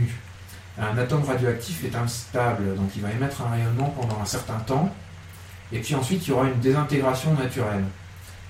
Euh, cette, d'un point de vue statistique, on mesure le temps qui sépare, enfin de combien de temps il faut pour désintégrer un noyau avec ce qu'on appelle la période de désintégration radioactive, aussi appelée demi-vie. Alors pourquoi demi-vie ? C'est parce qu'en fait ce qu'on mesure, c'est, le, c'est, la, c'est la durée pour, qu'on obtienne pour qu'on perde la moitié des éléments qui sont stockés dans un échantillon. Vous avez un échantillon de cent atomes radioactifs, on mesure le temps qu'il faut pour atteindre cinquante atomes radioactifs. Et ce temps s'appelle la demi-vie ou la période radioactive. Donc le césium cent trente-quatre a une période radioactive de deux ans, euh, donc il va disparaître d'ici deux ans. Enfin, on considère qu'il faut dix fois ce temps pour que ça devienne moins dangereux et qu'on atteigne le niveau de radioactivité naturelle. Donc voilà, le césium cent trente-quatre qui est disséminé au niveau du Japon, Euh, il va rester là encore pendant vingt ans, et le césium cent trente-sept, lui, a une période de trente ans, donc on est bon pour trois cents ans à peu près. Et on retrouve ces, cette radioactivité, ces éléments dans toute la chaîne alimentaire, déjà maintenant. A noter quand même que quatre-vingts pour cent de la radioactivité qui a été crachée par les réacteurs de Fukushima se sont dispersés dans l'océan quand même. Voilà. La France a proposé ses robots d'intervention pour aider sur, euh, le, sur les sites de Fukushima. Le Japon a dit non merci. Et finalement, il, la, la tâche est tellement complexe au moment d'un, d'un incident que l'intervention des robots euh, est, est juste, même au pays du Japon, c'est juste inconcevable. Le, l'équipement du bras doit être adapté à chaque tâche à chaque fois. Il faut faire l'aller-retour, ils ne sont pas rapides. Euh, finalement, on préfère faire intervenir des hommes, même au péril de leur vie, parce que ça apporte Une, une plus grande souplesse. Mmh. Euh, et puis une plus grande rapidité d'exécution finalement. Ok. On, on va peut-être enchaîner avec... Euh, tu, tu voulais nous parler aussi des, des inconvénients en, en général ? Alors, tous les inconvénients, bon, les déchets encombrants, ça, euh, ça je vous fais pas... Bon, alors oui, il y, y a tout le chantier. Actuellement, il y a quand même trois mille ouvriers qui travaillent sur Fukushima. Il y a tout le chantier qui est commencé, on imagine que dans vingt-cinq ans on aura fini de, de faire disparaître mmh. les réacteurs. C'est vraiment la volonté de TEPCO, donc l'exploitant japonais euh, de, de ces réacteurs. Au niveau des déchets, euh, on a un volume considérable de déchets, ça c'est vrai. En France, à peu près vingt mille mètres cubes, alors je ne sais pas si vous arrivez à vous représenter vingt mille mètres cubes, moi j'y arrive pas. Euh, vingt mille mètres cubes de déchets radioactifs sont produits annuellement. Pour la plupart, ça vient euh, du médical et des activités des réacteurs. Et à quatre-vingt-dix pour cent, ce sont des vêtements, euh, des gants, des, des bottes, des outils qui sont faiblement radio- euh, contaminés, typiquement au césium cent trente-sept, donc avec la fameuse période de trente ans. Et euh, il faut, il faut les. Ce qu'on fait, c'est qu'on les, en, on les coule dans du béton ou dans, dans un vitre, on les vitrifie. et puis ensuite on les pose dans des fûts et on les entasse pour à peu près trois cents ans, mmh. sous surveillance. Sur des... Alors euh, actuellement en France, il y a, y a un stockage en plein air qui est fermé quasiment, qui est plein, un deuxième est en cours de remplissage. On imagine qu'en deux mille... enfin, il a été estimé qu'en deux mille trente, tous ces stockages représenteront deux virgule sept millions de mètres cubes. Voilà. Pour les déchets à vie longue, par contre, on, on les laisse refroidir actuellement en piscine. Euh, a priori, euh, on les laisse au moins cinquante ans. Euh, alors, il, faut, il faudrait cinquante ans pour qu'ils deviennent moins dangereux. Euh, on les laisse refroidir en piscine cinq à dix ans. Et puis après, on va les, on va les séparer. Ça représente cinq mille tonnes de déchets finaux très très radioactifs qui sont actuellement stockés à La Hague, en France. Et, euh, et puis on cherche, bah pour ces déchets à vie longue, on cherche un stockage euh, définitif. Actuellement, euh, il y a un site euh, dans la Meuse, à cinq cents mètres de profondeur, dans une couche argileuse qui est imperméable, homogène, stable. Enfin, on cherche l'endroit où il y aura le moins de, d'eau par infiltration pour venir euh, corroder les fûts ou éventuellement disséminer la radioactivité de ces éléments qui seront radioactifs au moins pour deux cent mille ans. deux cent mille? Ah ouais, mmh. D'accord. Donc ce laboratoire souterrain, euh, on l'a commencé, c'est le laboratoire, et le stockage définitif, bah, on a estimé la facture à trente-cinq milliards d'euros. Évidemment, on demande à E D F, à REVA et au C E A de payer la facture, et E D F a tout de suite sorti de son carton euh, un, un sous-traitant qui avait une solution alternative beaucoup moins chère. Alors que ça faisait dix ans, que, enfin depuis dix-neuf cent quatre-vingt-onze, euh, l'A N R A est responsable de, de ce laboratoire pour déterminer les meilleures conditions de stockage euh, définitives. Et aux États-Unis, il a fallu qu'en deux mille dix, les États-Unis se disent « Ah ouais, mais le site argileux profond, ah nous, ça nous va pas et tout, alors je sais pas pourquoi. » Et euh, finalement, euh, le doute s'est installé dans tous ceux qui étaient en train de concevoir ce genre de stockage. En Suisse, c'est dans un sol granitique, euh, quelque part euh, sous la montagne, que, qu'un tel stockage est en train d'être creusé. Enfin, d'abord, c'est un laboratoire, et ensuite, on, on transforme le laboratoire en, en vrai site de stockage. C'est, c'est plus de la recherche, c'est... Euh, on range et on n'en parle plus. Mmh, enfin, okay. Si, justement, il faut continuer à en parler. Ouais. Pour les générations futures, il euh, faut quand même expliquer ce que c'est. Et... Alors, il y a différents types de stockage. Soit on ferme et puis on oublie, on se débrouille pour qu'il n'y ait personne qui les retrouve. Euh, soit on laisse ouvert, ce qui permet l'inspection. Et euh, ce sont des choix différents. Mmh. Et puis ensuite, il y a les chantiers de démantèlement qui vont commencer, puisque les, les plus vieilles euh, centrales, euh, par exemple... Euh, En, en France, la, la première tranche qui doit être, bah, qui a été démantelée, c'est, c'est Chinon un qui a été construite en dix-neuf cent soixante-trois et stoppée en mille neuf cent soixante-treize. Et euh, c'est le seul site qui a atteint le niveau de démantèlement niveau trois. Donc là aussi, tout est classifié, tout est codifié. Euh, L'A I E A codifie le démantèlement en trois niveaux. Le premier, c'est la fermeture sous surveillance. Donc on tire le combustible et puis on laisse refroidir euh, le, la cuve, quoi. Euh, il reste très peu de radioactivité, mais l'accès reste très restreint. Ensuite, on a le niveau deux, la libération partielle ou conditionnelle. On garde uniquement des zones d'accès restreint sur euh, celles qui sont encore irradiées.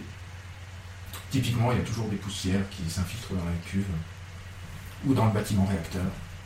Mais le reste des bâtiments, est, est entre guillemets, on, on, peut les, on peut déjà les démanteler, on peut faire intervenir des ouvriers avec des engins de, de travaux publics pour... Euh, pour démonter les, les bâtiments. Et le niveau trois, c'est libération totale et inconditionnelle. Donc là, il n'y a plus aucune radioactivité sur le site. On peut, on peut attaquer le bâtiment, le démontage du bâtiment réacteur. Voilà. Alors le, le principal problème du démantèlement, c'est la cuve, parce que le métal de la cuve est constitué d'un alliage qui contient du cobalt. Et malheureusement, euh, c'est voilà, un mauvais choix. Euh, pourquoi on a mis du cobalt ? Parce que euh, le cobalt, on n'aurait pas dû mettre de cobalt. Parce que maintenant, voilà... Le, le cobalt a capturé des neutrons et il est passé sous l'état de l'isotope soixante qui lui est très radioactif avec une période de désintégration de cinq ans. Donc a priori, le métal de la cuve, son niveau de radiation sera acceptable dans cinquante ans. Donc soit on laisse refroidir la cuve cinquante ans sur site, euh, soit on prend des risques pour la démonter. Euh, juste comme ça, un petit ordre de grandeur, une cuve représente euh, une diz... plusieurs dizaines de milliers de tonnes. En comparaison, la tour Eiffel, c'est trois mille tonnes de métal. Ok, ouais, ça donne une, une indication, effectivement. Voilà. Donc pour l'instant, on manque d'expérience hein, sur les démantèlements, euh, aussi bien au niveau des outils nécessaires, euh, du, du matériel, et puis euh, de, de l'exposition du personnel, euh, enfin le, le personnel qui va travailler sur ce démantèlement, l'exposition qui risque de, qui risque de rencontrer. On envisage des conceptions de robots spécialisés, mais comme je vous dis, euh, euh, est-ce que le jeu en vaut la chandelle quoi ? Est-ce qu'on préfère pas simplement envoyer des hommes, ça va plus vite. Ouais, super.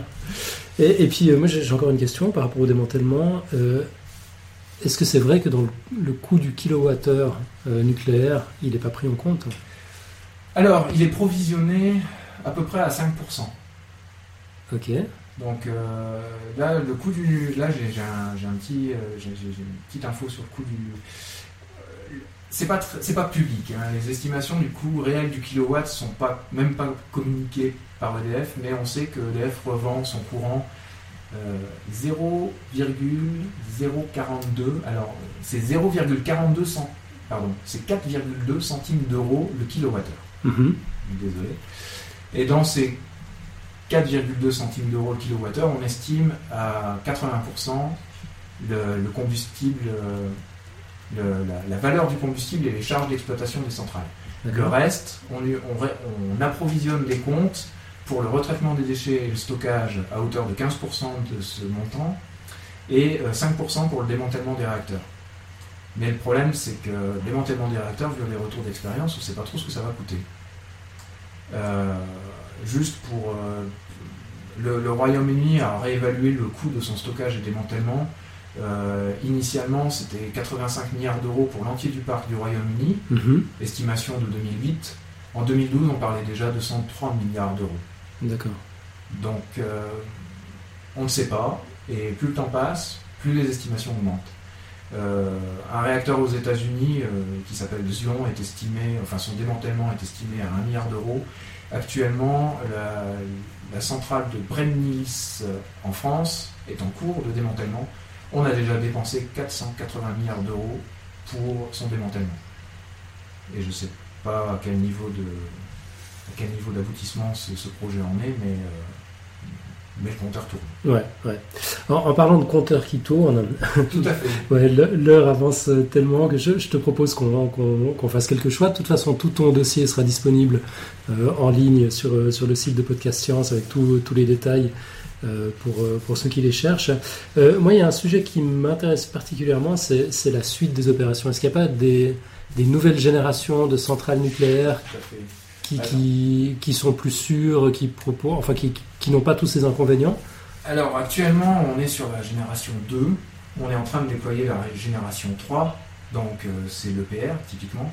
Dans ces générations trois, il y avait Superphénix, qui était un prototype qui a été arrêté, bien sûr. Mais un prototype qui n'était pas une suite logique, c'était, une, c'était un surgénérateur, c'était une autre technologie dont l'objectif était de consommer le plutonium comme combustible au lieu de l'uranium.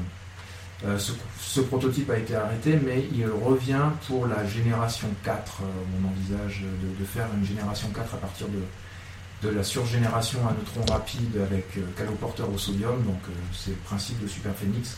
Le, le prototype qui est envisagé en France s'appelle Astrid. Le projet a été lancé il y a, il y a pas longtemps, donc euh, ça fait partie de ce qui s'appelle le Forum Génération quatre, euh, lancé par les États-Unis en deux mille pour justement définir quel serait le réacteur de quatrième génération. Mmh. Il y a six candidats qui ont été sélectionnés sur quasiment une centaine de, de projets proposés par les, par les physiciens. Euh, l'E P R n'est pas de génération quatre, c'est vraiment une suite. Des, des réacteurs à eau pressurisée euh, plus gros, plus puissants, euh, qui est capable de consommer euh, de l'uranium enrichi comme la génération précédente, mais aussi le, un combustible mixte uranium-plutonium pour tenter de diminuer les stocks de plutonium, mais euh, de mon point de vue, ça n'est pas vraiment euh, une réussite. Typiquement, quand vous mettez du plutonium... Euh, La, la, la baisse de, de quantité de plutonium dans, dans le combustible est juste de trente pour cent en quatre ans. Donc c'est pas comme ça qu'on va faire disparaître nos stocks de plutonium. Mmh. Enfin, en tout cas, ça va prendre du temps. Euh, et puis, bah, vu, vu, euh, vu les déboires de, des chantiers de l'E P R en Finlande, donc l'E P R est financé par euh, l'industrie papetière en Finlande, hein, je prends un raccourci, mais c'est ça. Euh, le coût initial de trois milliards d'euros a déjà quasiment doublé. Euh, pour, pour sa construction, évidemment, c'était le premier. Euh, je pense que Nicolas Sarkozy a lancé euh, le, la construction de l'E P R à Flamanville pour, comme, comme un signal à la Finlande pour dire on ne va pas vous laisser seul en train de vous battre à, à résoudre les problèmes du prototype E P R, on va le construire aussi chez nous. D'un autre côté, en Chine, il y a deux E P R qui sont en construction et les délais du chantier sont respectés. Peut-être aussi parce que l'autorité de sûreté chinoise est beaucoup moins regardante que les Européens. Voilà. Donc là, l'E P R, c'est génération trois, le surgénérateur Superphénix, c'était plutôt génération quatre, mais dans les générations quatre, il y a, il y a, un, il y a, il y a une alternative qui est ressortie, euh, tiens, comme bizarrement, à, à, à suite à l'accident de Fukushima, on en parle beaucoup. C'est un réacteur qui exploiterait le cycle du thorium en, à, à la place de, de l'uranium. Donc je vais, je vais dresser un petit peu le tableau de... Donc le principe de la quatrième génération, parce que la troisième elle est bouclée, hein, c'est, c'est l'E P R ou les équivalents euh, sud-coréens ou, ou américains. Mmh. Euh, le, la génération quatre, euh, qu'on espère euh, à partir de deux mille vingt-cinq à peu près, euh, pour les premiers prototypes. L'objectif, bah, c'est d'atteindre un rendement global de cinquante pour cent. Pour rappel, les générations deux qu'on a actuellement sont à trente-trois pour cent. L'E P R, on estime son rendement à trente-six pour cent. C'est pas encore garanti, on verra. Euh, le rendement global, on va dire énergétique, serait de cinquante pour cent pour ces générations quatre. À ce propos, excuse-moi, on avait une question sur Twitter, mais les pertes, les pertes de rendement, c'est quoi ? Les pertes de rendement, bah, c'est les neutrons qui sont interceptés. Euh, c'est la... c'est sous forme de chaleur non récupérée ? Alors, il y, a, il y a la chaleur non récupérée de la, de la cuve, et puis il y a, il y a aussi, la radiation aussi. Il y a la, il y a la radiation, et puis les, les neutrons qui ne sont pas euh, qui ne sont pas réutilisés pour une nouvelle fission, et puis qui finalement vont euh, vont créer les déchets, c'est-à-dire les, les, les noyaux lourds d'éléments qui eux ne font, qui ne participent pas à la réaction nucléaire. D'accord. À la, à la réaction en chaîne. Ok. Et justement, bah, le, cette génération quatre au thorium, l'idée euh, c'est de produire moins de déchets et d'assurer le niveau de sûreté euh, quasiment euh, irréprochable.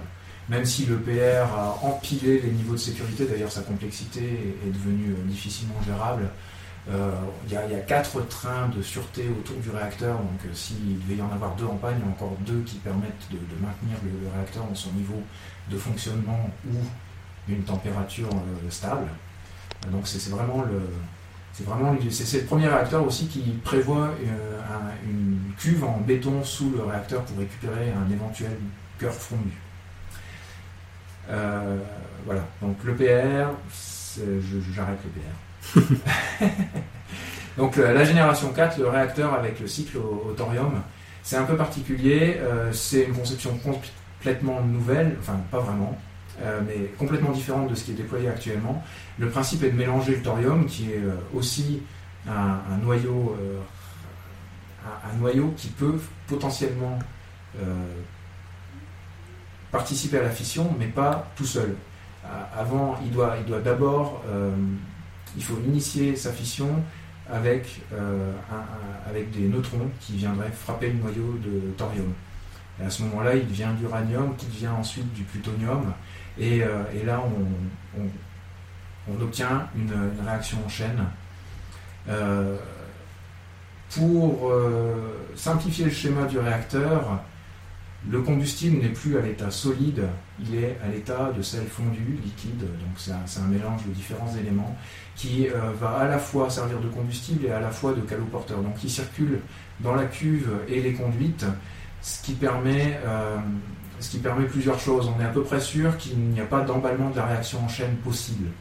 Le, on peut gérer en continu la quantité de combustible dans le flux, alors que pour un réacteur actuellement, on met tout le combustible pour quatre ans. Là, on peut ajouter du combustible au fur et à mesure, et on peut enlever les déchets au fur et à mesure pour maintenir le, le rendement du réacteur. Okay.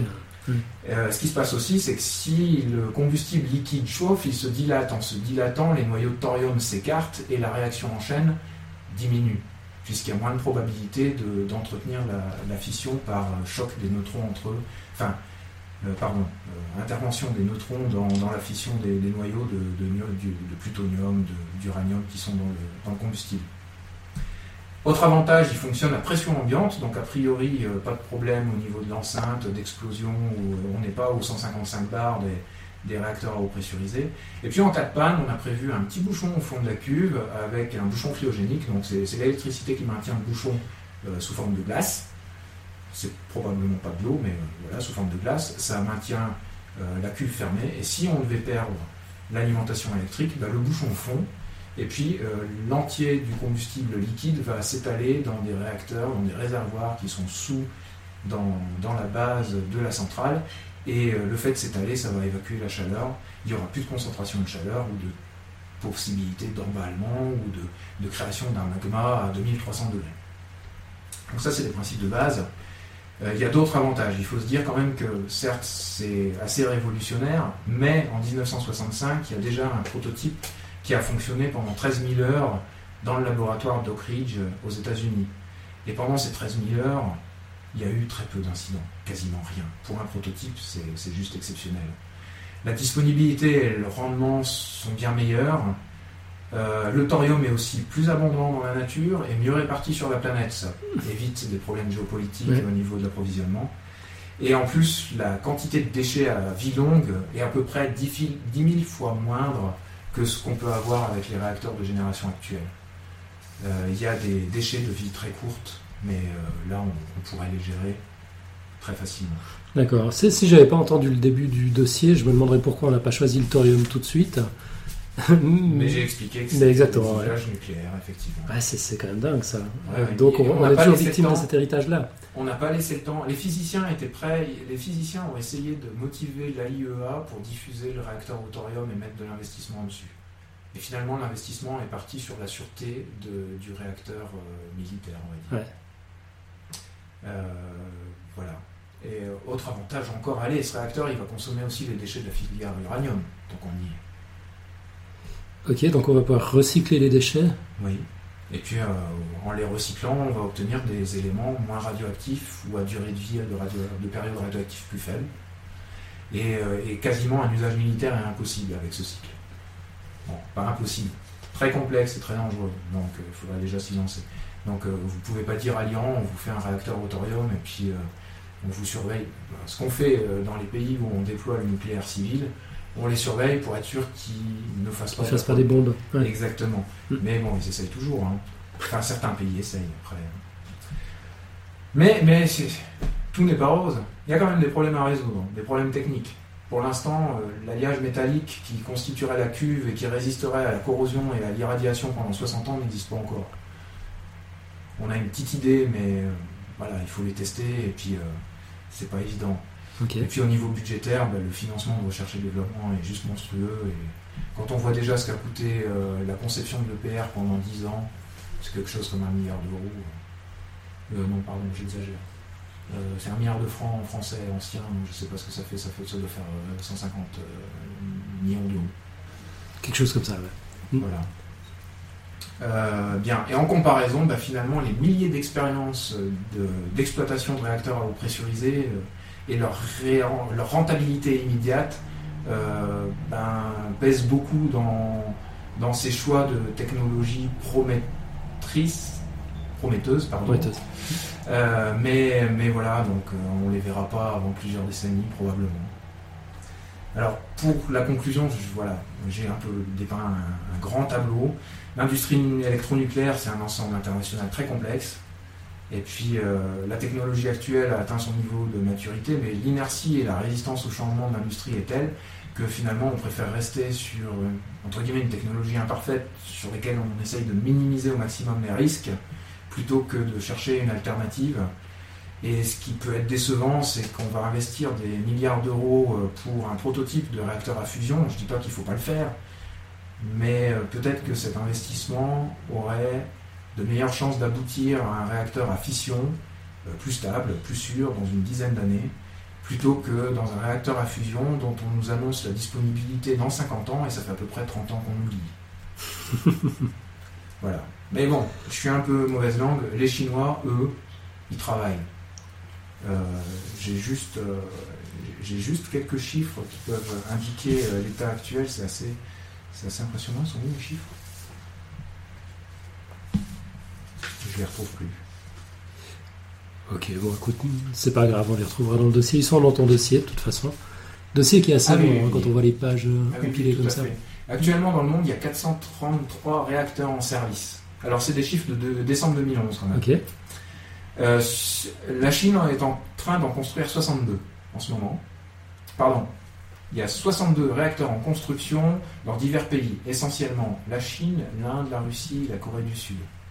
Et on a à peu près cinq cents projets de construction de réacteurs. Donc euh, c'est pas Fukushima qui a réduit les ardeurs des électriciens qui ont besoin de fournir de l'électricité à leur gouvernement et à leur population. Ok, ouais, donc sortir du nucléaire, c'est pas, c'est pas partout. Hein. Euh, il y a ceux qui le tentent. Je dis bien qu'ils le tentent. L'exemple de la Suède, je vous invite à voir l'exemple de la Suède, c'est assez... La sortie du nucléaire votée en Suède depuis dix-neuf cent quatre-vingts.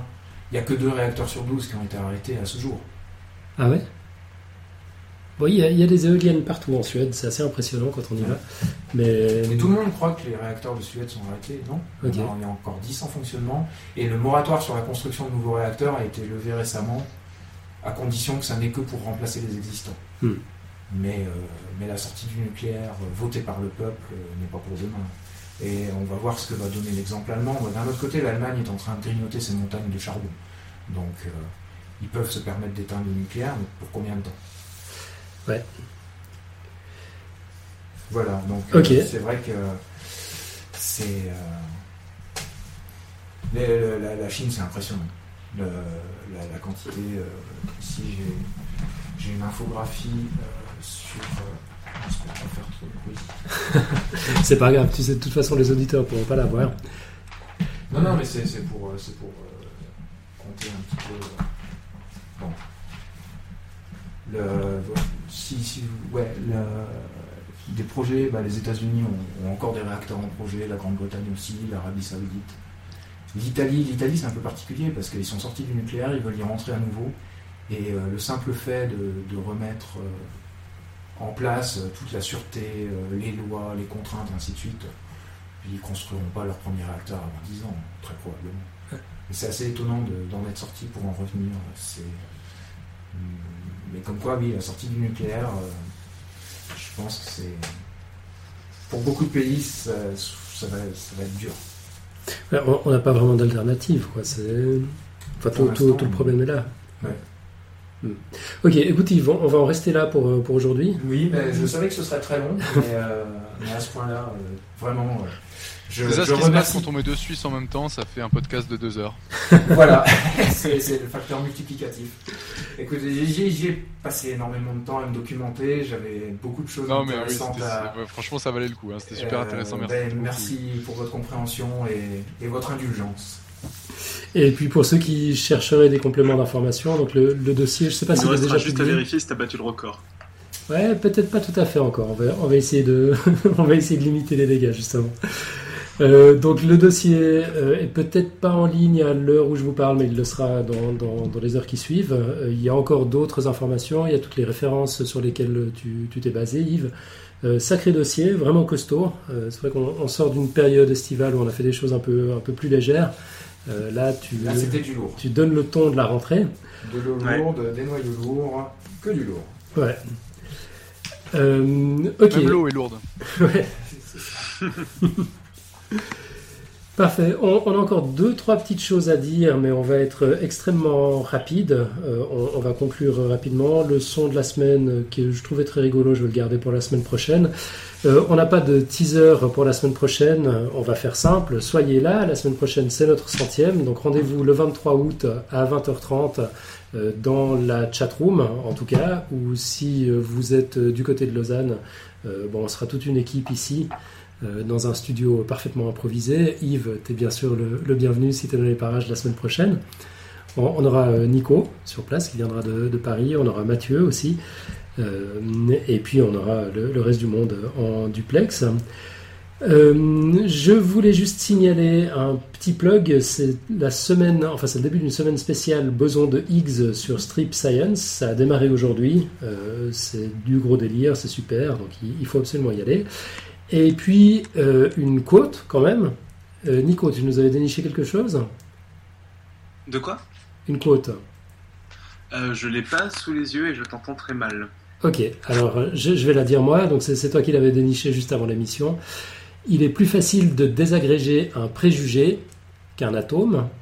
C'est d'Einstein. Ouais. Voilà. On vous laisse réfléchir à tout ça. Et puis quand même le petit rapidement le, le petit rituel de fin d'émission. Franck, euh, je, te, je te laisse la parole. Eh ben oui, euh, n'hésitez pas à partager euh, ce podcast sur euh, votre réseau social préféré, Twitter, Facebook. Vous pouvez aussi nous suivre, nous noter sur iTunes et euh, sur notre site internet. En bas de chaque dossier, vous avez des petites étoiles qui nous permettent de savoir ce qui vous a plu ou pas. Et voilà, merci de nous avoir écoutés. Voilà, merci à tout le monde dans la chatroom, une chatroom en, en, en feu ce soir, c'était du délire. Forme, ouais. Merci à tout le monde. Merci à Nico pour les illustrations en live dans la chatroom, qui étaient spécialement inspirées cette fois. C'est ça. Et puis donc on se retrouve, euh, enfin encore merci à Yves pour, euh, pour, pour, pour ce dossier, et puis on encourage évidemment les auditeurs euh, à, à suivre ce genre d'initiative. Euh, si vous êtes passionné d'un sujet, que vous avez des tonnes de choses à nous dire, que vous êtes bien documenté, que vous avez des sources bien référencées, que vous êtes prêt à y passer énormément de temps, bah, n'hésitez pas, vous êtes les bienvenus. Oui, même si, euh, même si vous n'êtes pas prêt à y passer énormément de temps, euh, pour, part- pour commenter un dossier qui vous, sur un sujet qui vous intéresse aussi, vous pouvez venir participer. Finalement, il ne faut pas non plus euh, préparer énormément, sinon, euh, sinon on dépasse. On fait des dossiers trop longs. On ouais. fait des dossiers trop longs, donc... Euh, Yves, tu, tu, tu reviens quand tu veux. Euh, on en reste là, donc on se retrouve la semaine prochaine, jeudi vingt-trois août à vingt heures trente pour la centième. Et d'ici là, bah, excellente semaine à toutes et à tous. À tout bientôt. Au revoir. Salut.